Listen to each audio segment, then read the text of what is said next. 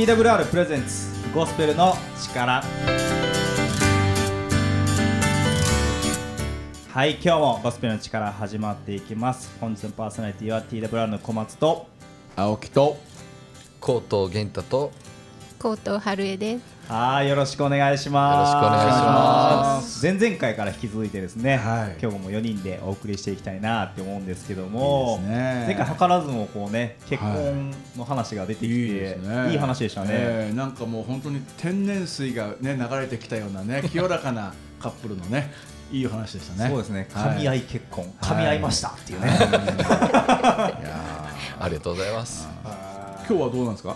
今日はどうなんですか先生？えーね、はい。あの天然水に比べて今日はどっちかというとこってりのラーメンみたいな話かもしれまあせんねせ背脂たっぷりラーメンあそうですすねかはい。どうどういうことですか？今日はですねいや あの実はあのちょっはいとある一冊のね小説を取り上げたいなと思いますね。小説なんですか、はい、ちょっとこれ、はい。私にとっても特別な小説ですね、はいえっと、同志社大学のですね、はい。私の、まあ、本当に大先輩というか恩師というかですねあります三宅武人先生という方がはい。実は朝日新聞主催のはい。リ・ライフ文学賞っていうのでですね最優秀賞を取ったんですよ、この小説で。審査員の選考委員の中にそのあの内館真紀子さんとかですね、はい。結構有名な方がいろいろ入ってる、そういう中で、はい。あのこれをが賞を取った。しかもこの三宅先生はいわゆる組織進学のあの先生なんですよね。組織進学っていうのは、まあ、いわゆるその、はい。あの神とは何かとかはい。人とは何かということについて、はい。きちっと定義して物事を捉えていくっていうそういう流れの進学ですね、あのいわゆる専門家なんですね、はい。でもだから小説とかとはある意味対極にある世界をある意味生きてこられてる方だと思うんですけど、でもその方が小説を出して、はい。書いてしかもそれがこういう最優秀賞になり本になったという。ね、はい。はい、タイトルは「ヤイロ・ヨハネ先生」という、へえーあのーはい。8の色でね、はい。あのヤイロ。はいヨハネはカタカナですね、はい。で先生は先生ですね、はい。うん、どんな本なのかはというところです。けど、一応あの帯にですねこう書いてますね、信仰とは無縁の人たちにも人間が生きることの意味を考えさせられる圧巻の一作と、ほはい、信仰のとは無縁の人たちだけど、はい。三宅先生は信仰者であると。うはい。キリスト教徒であると。はい。でしかも進学部の教授であると、はい。はい、そのバランスやいかにというそのところが一番大事ですね。じゃあ、はい今日はその本についていえ。えろいろ話していくっていうことでですすね。ね。はい。ちょっと前回前々回とね少しこう静かに黙っておりましたのでね、はい。今今日はもう炸前裂でもう 背脂満載の はい。こってり系二郎系か横浜系かわからないですけどもね、はい。ラーメンのような。はい。はい、ございます。わかりました。じゃあ今日は小説の話を、はい。ぜひ皆さん楽しんでおくださればなと思っております。ではここで一曲お送りします。EMC ゴスペルジャズバンドでサンクスバージョン2です。ではお聴きください。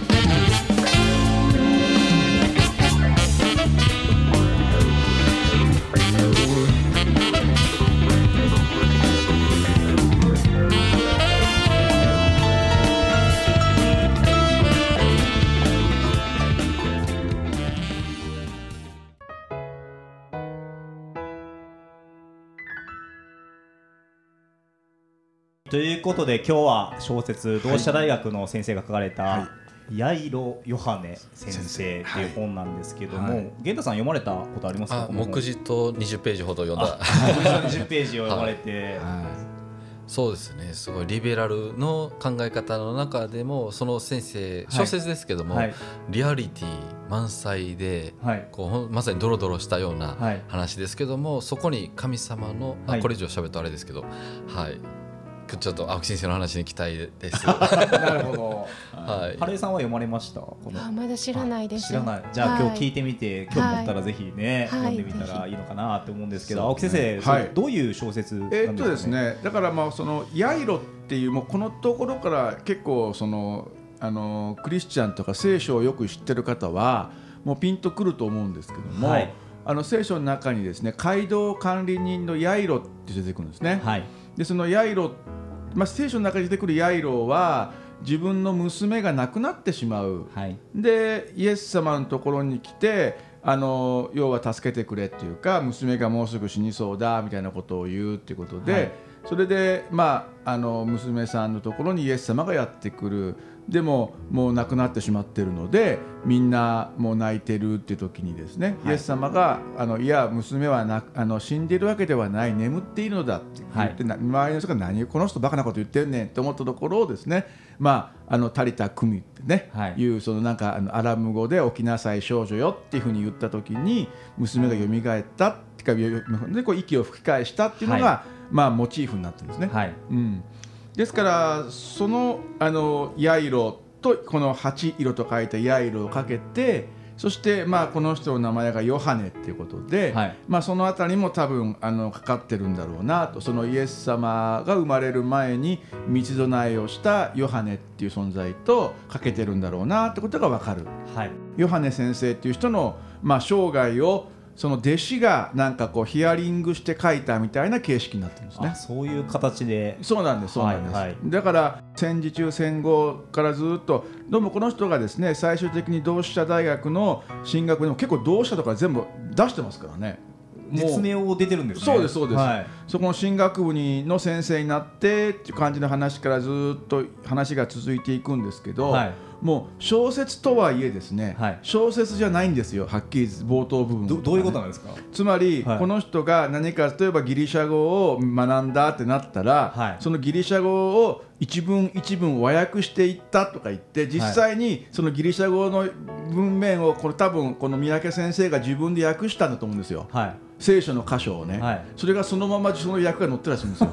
進学書みたいですね。そうそうそう。はい。うん、これがまず面白いと思った、はい。ね、そしてあのいろんな聖書にはこういう解釈があってこういう捉え方があってみたいな。それに対してこのあのヨハネ先生が疑問を抱いたり、はい。い、やそんなんおかしいやろとかでもその疑問が次こういう学本を読んだら解消されたとかね、はい。だから多分これはその三宅先生自身がそのいろいろと特に海外あの先生はシカゴ大学で勉強してますので、はい。そういうとこなんかで得た知識ギリシャ語ヘブライ語そしてそれに対するいろんな評価っていうのを全部こう織り交ぜて、はい。一つの小説にしてるんだろうなと思ったんですね、はい。でもね何より一番この中でさっきさっき言いましたその帯で信仰とは無縁の人たちでしょ？さっきのギリシャ語とかヘブライ語とか聖書っていうのは信仰と縁のある人じゃないですか、はい。だからそれだったらこんな小説としてちゃんと賞を取らないと思うんですね。はい。で信仰がわからない、まあ、全然わそんなこと関心もないっていう人が読んでも、はい。一応分かるようになっているっていうところは何かって言ったら、はい。やっぱり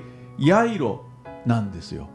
さっき言った街道管理人のヤイロ、で、はい。このあの主人公の小説のヤイロ・ヨハネ先生結婚して、はい。娘が生まれるんですね。はい。で娘に名前をつけるんですよ。はい。名前がクミなんです。はい。タリタ・クミでしょ？はい。次何が起こるか分かりますよね大体ね。つまり街道管理人の娘ははい。亡くなってしまうんですよ。はい。で途中でこのヤイロ・ヨハネ先生の娘さんも、まあ、いわゆるそういったとことに出会う、はい。なってしまう。これは多分そのネタバレといっても中間ぐらいだから、はい。そのいいと思うんですけど、はい。ってことはそこから実はこの信仰とは無縁の人たちにもかあのという部分のリアリティが広がっていくんですね。ん。何かというと、はい。あの要はこの本は何を問うてるかって言ったらあの神学的な言い方をすると真偽論神の義の論。はい。真偽論ってことになるんですねつまり神様が本当にいるんだったらどうしてこんな世の中には悪がはびこるんだろうとか、はい。もっと言ったら私は一生懸命そして熱心に神を求め神のことを第一として生きているのにこの私にどうしてこんな不幸な目がことが起こるんだろう、はい。っていう疑問っていうのはどうでしょう？正直例えばあの春江さんとか河野さんとか抱いたことはないですか？なんでっていうのはよく言ってるかも、あなんでって。あでも、うん、でもそのうん。自然と自分の中から出てくる疑問をうん。なんかこう二人の会話で喋って、うん。でも、うん、なんでがこの愚痴とかじゃなくって、うん。その言ったところをさらにうん。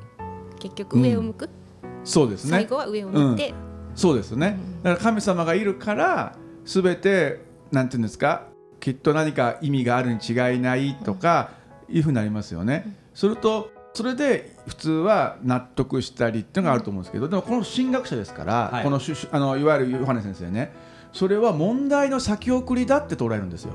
つまり天国に行ったらイエス様に聞こうとか天国に行ったらなぜかを聞こうで納得するそういう考え方や神学っていうのがあるって知っちゃってるんですよもうすでにはいだから彼はこだわるんですよ。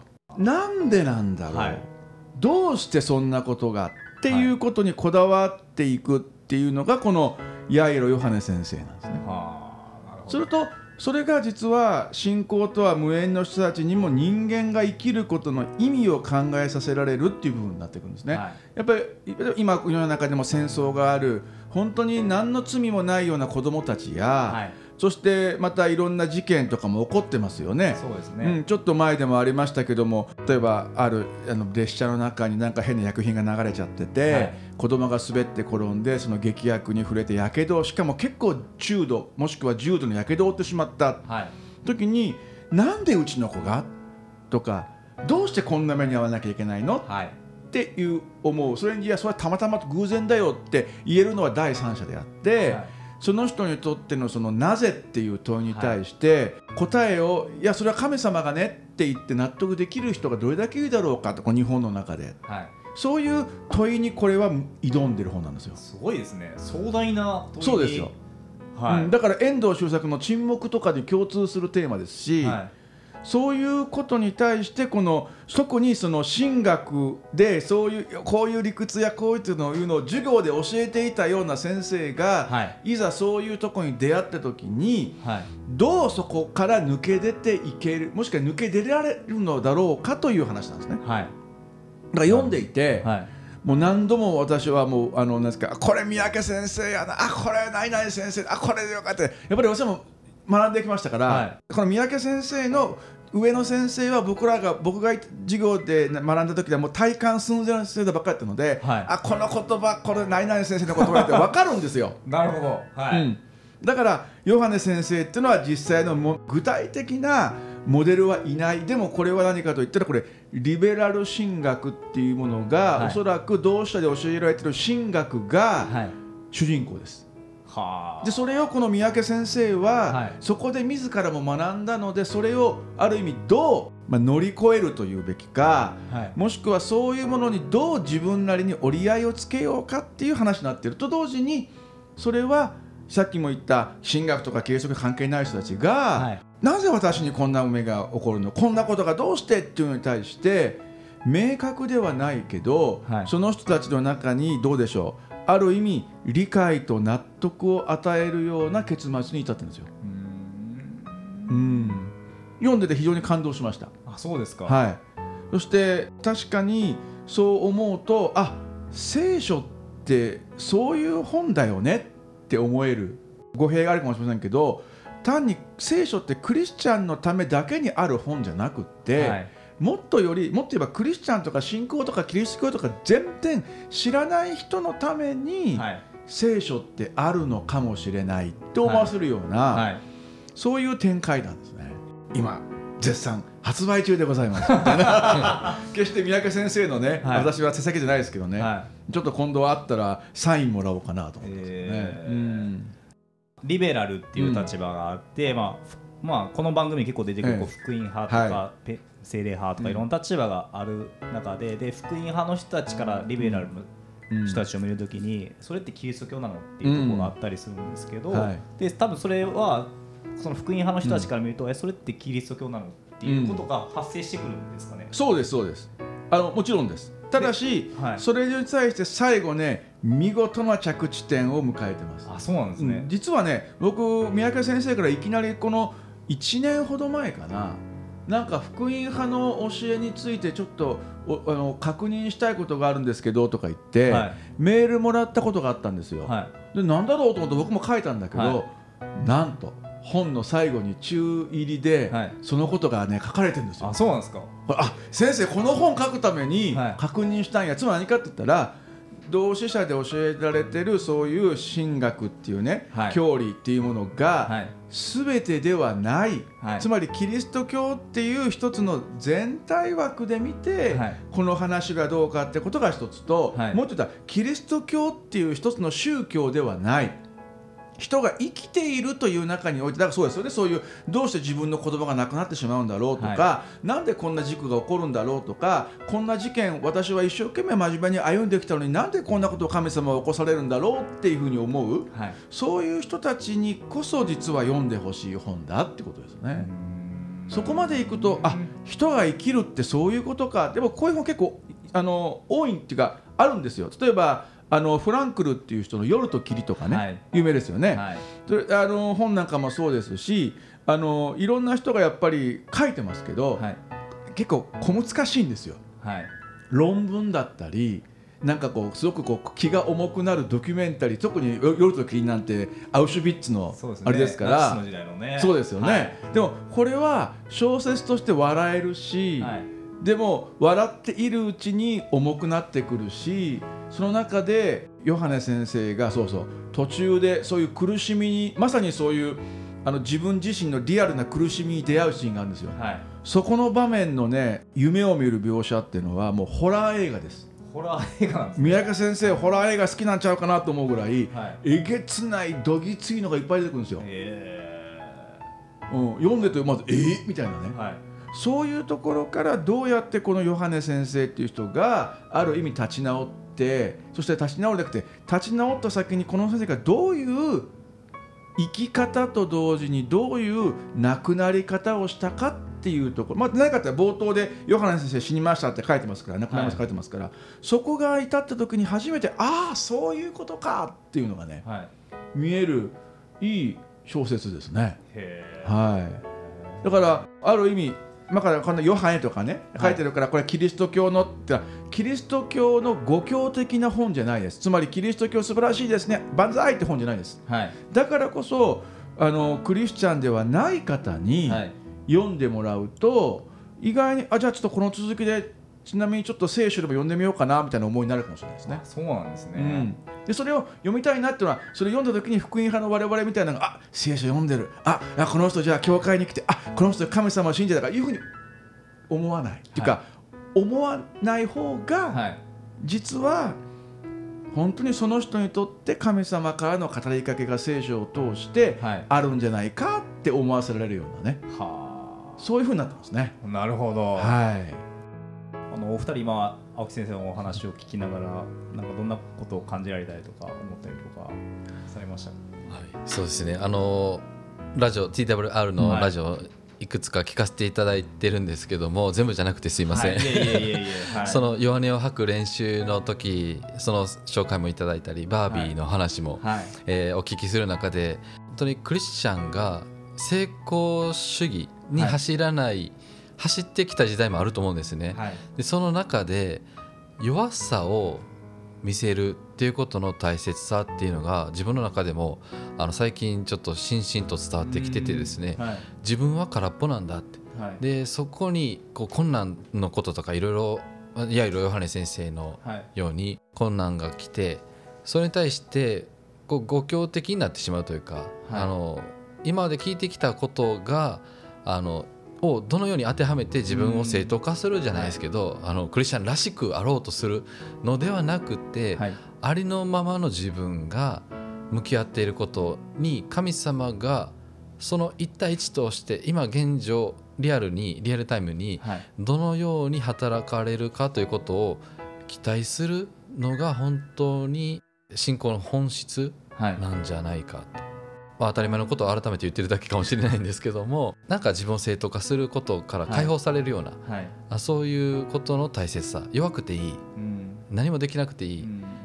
そこに神様が働かれることに期待する、うん。型にはまった方法ではなくて、はい。その人の負に落ちるようなはい。そういうことを教えられるなと思ってます。春江さんはどう？そうですね。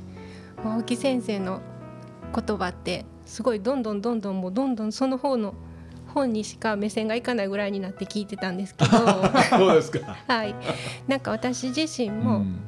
なんかさっきなんでってよく言っちゃうって言ったみたいに、お祈りしてることがずっとああ日々お祈りはいろいろあるんですけど、うん。自分にとっての大きな祈りの課題があってでもそれって叶える叶えないは答えにはならないんだけど受け取ることはなかった祈りなんですね答えを。うん。でもその時に私は最初どうしてっていうことを何度も神様に投げかけててで心は悲しいし、うん。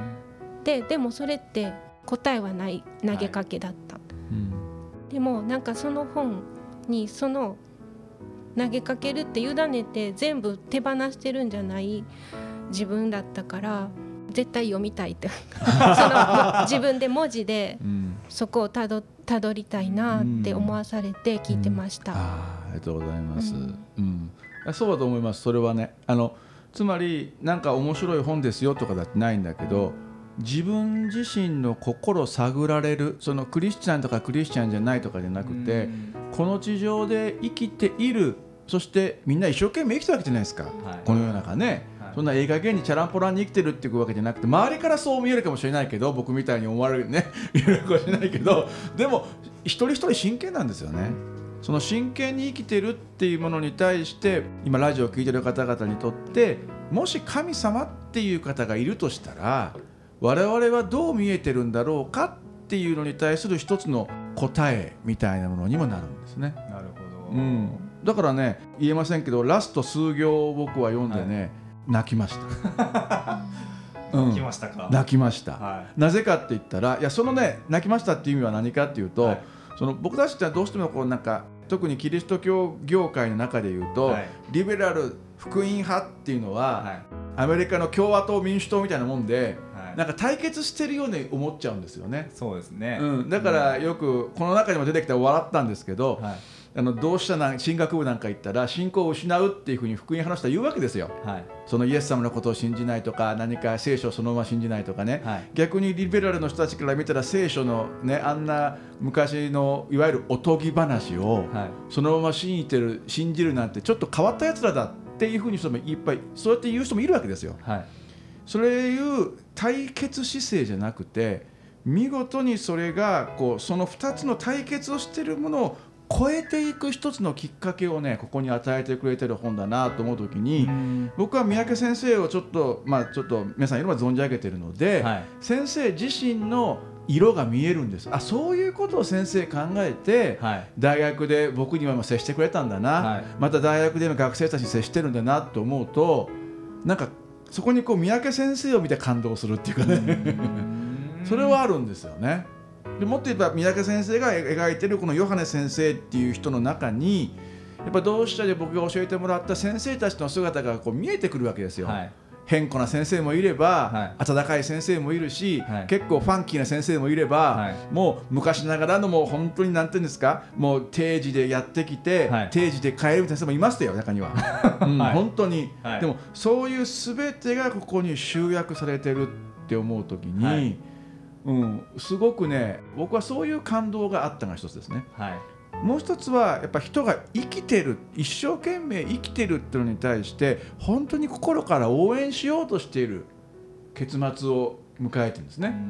そこにやっぱり小説ですからいわゆる三宅先生がこの小説の世界では神じゃないですか。はいその方が自分をちょっと客観視してそしてあの生きるってどういうことかっていうのを、はいまあ福音派保守的な言い方したら見事に神様という方を織り交ぜながら織物を織ってる感じがするんですよ。うんなるほどうん、あいい表現だな。そうです。その通りなんです。今言いながら思いました。そう。つまり我々のような福音派のまた保守的なものが読んでも、はい着地点はあなるほどねって納得できる。うんそれをリベラルの世界にいるそうだから民主党の人が共和党の人を納得するようなもんですよね。はい。でもしその時に納得した時にもう共和党民主党を超えた。はい。そこに言ったら本当に政治家として例えばはい。国のために使える存在であるっていうその本会を見るようなもんですね。なるほど。我々が日本で生き今生きてるって時にはい。この混迷し少子高齢化と言われるこの時代の中でいかに生きるべきかっていう時に実はこの聖書とか、はい。キリスト教っていうのはこういう貢献があるんですよっていうそういう、まあ、終わり方としてはそんな感じなんですね。はい。だから単にす信仰がどうとかってなくて生きるこの世の中この混迷して世の中を生きるっていうことに本当に一生懸命になってる人たちに対してのこう応援の最後終わりなんですかね。あの賛歌みたいなね、はい。ものになってるなとも言えるんですね。はい。うん、そしてやっぱり何よりこうこういう本をあのが小説としてこれねちょちゃんと文学賞を取ってるっていうことは、はい。うん、これがその多分クリスチャンじゃない方々にとっても分かる聖書の話やキリスト教の話として伝わったってこれはね大きいと思うんですよ。はい。あのなんかえクリスチャン文学賞とかね、はい。なんかククリスチャンなんだかみたいなクリスチャンっていう限定の中でっていうのは分かります。それはもう一つのある意味それはあのちょっと表現ないですけどもあのオタクの世界と言われてもはい。仕方ないわけですけど、はい。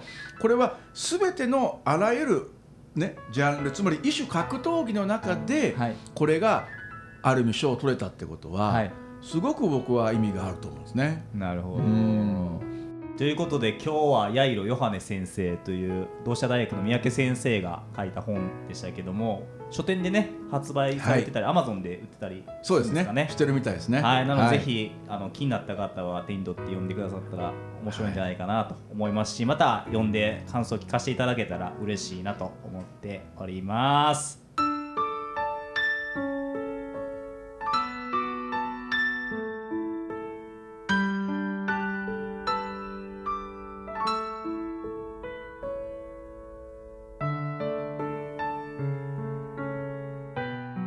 ゴスペルの力ではですね皆様からお便り募集しております。ラジオ局にお送りくださっても構いませんしメールでお送りくださっても構いません。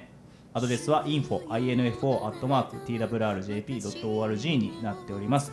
また X でもハッシュタグゴスペルの力をつけてぜひつぶやいてみてください。また TikTok もやっております。TWR ジャパンで、えー調べてみてください。またぜひですねあの聖書読んでみたいわっていう方がおられましたら新約聖書無料でお配りしますのでぜひメールの方にですねご連絡くだされば聖書をお送りいたします。ぜひご連絡ください。はいということで今日のゴスペルの力この辺になります。今日もありがとうございました。ありがとうございました。ありがとうございました。さようなら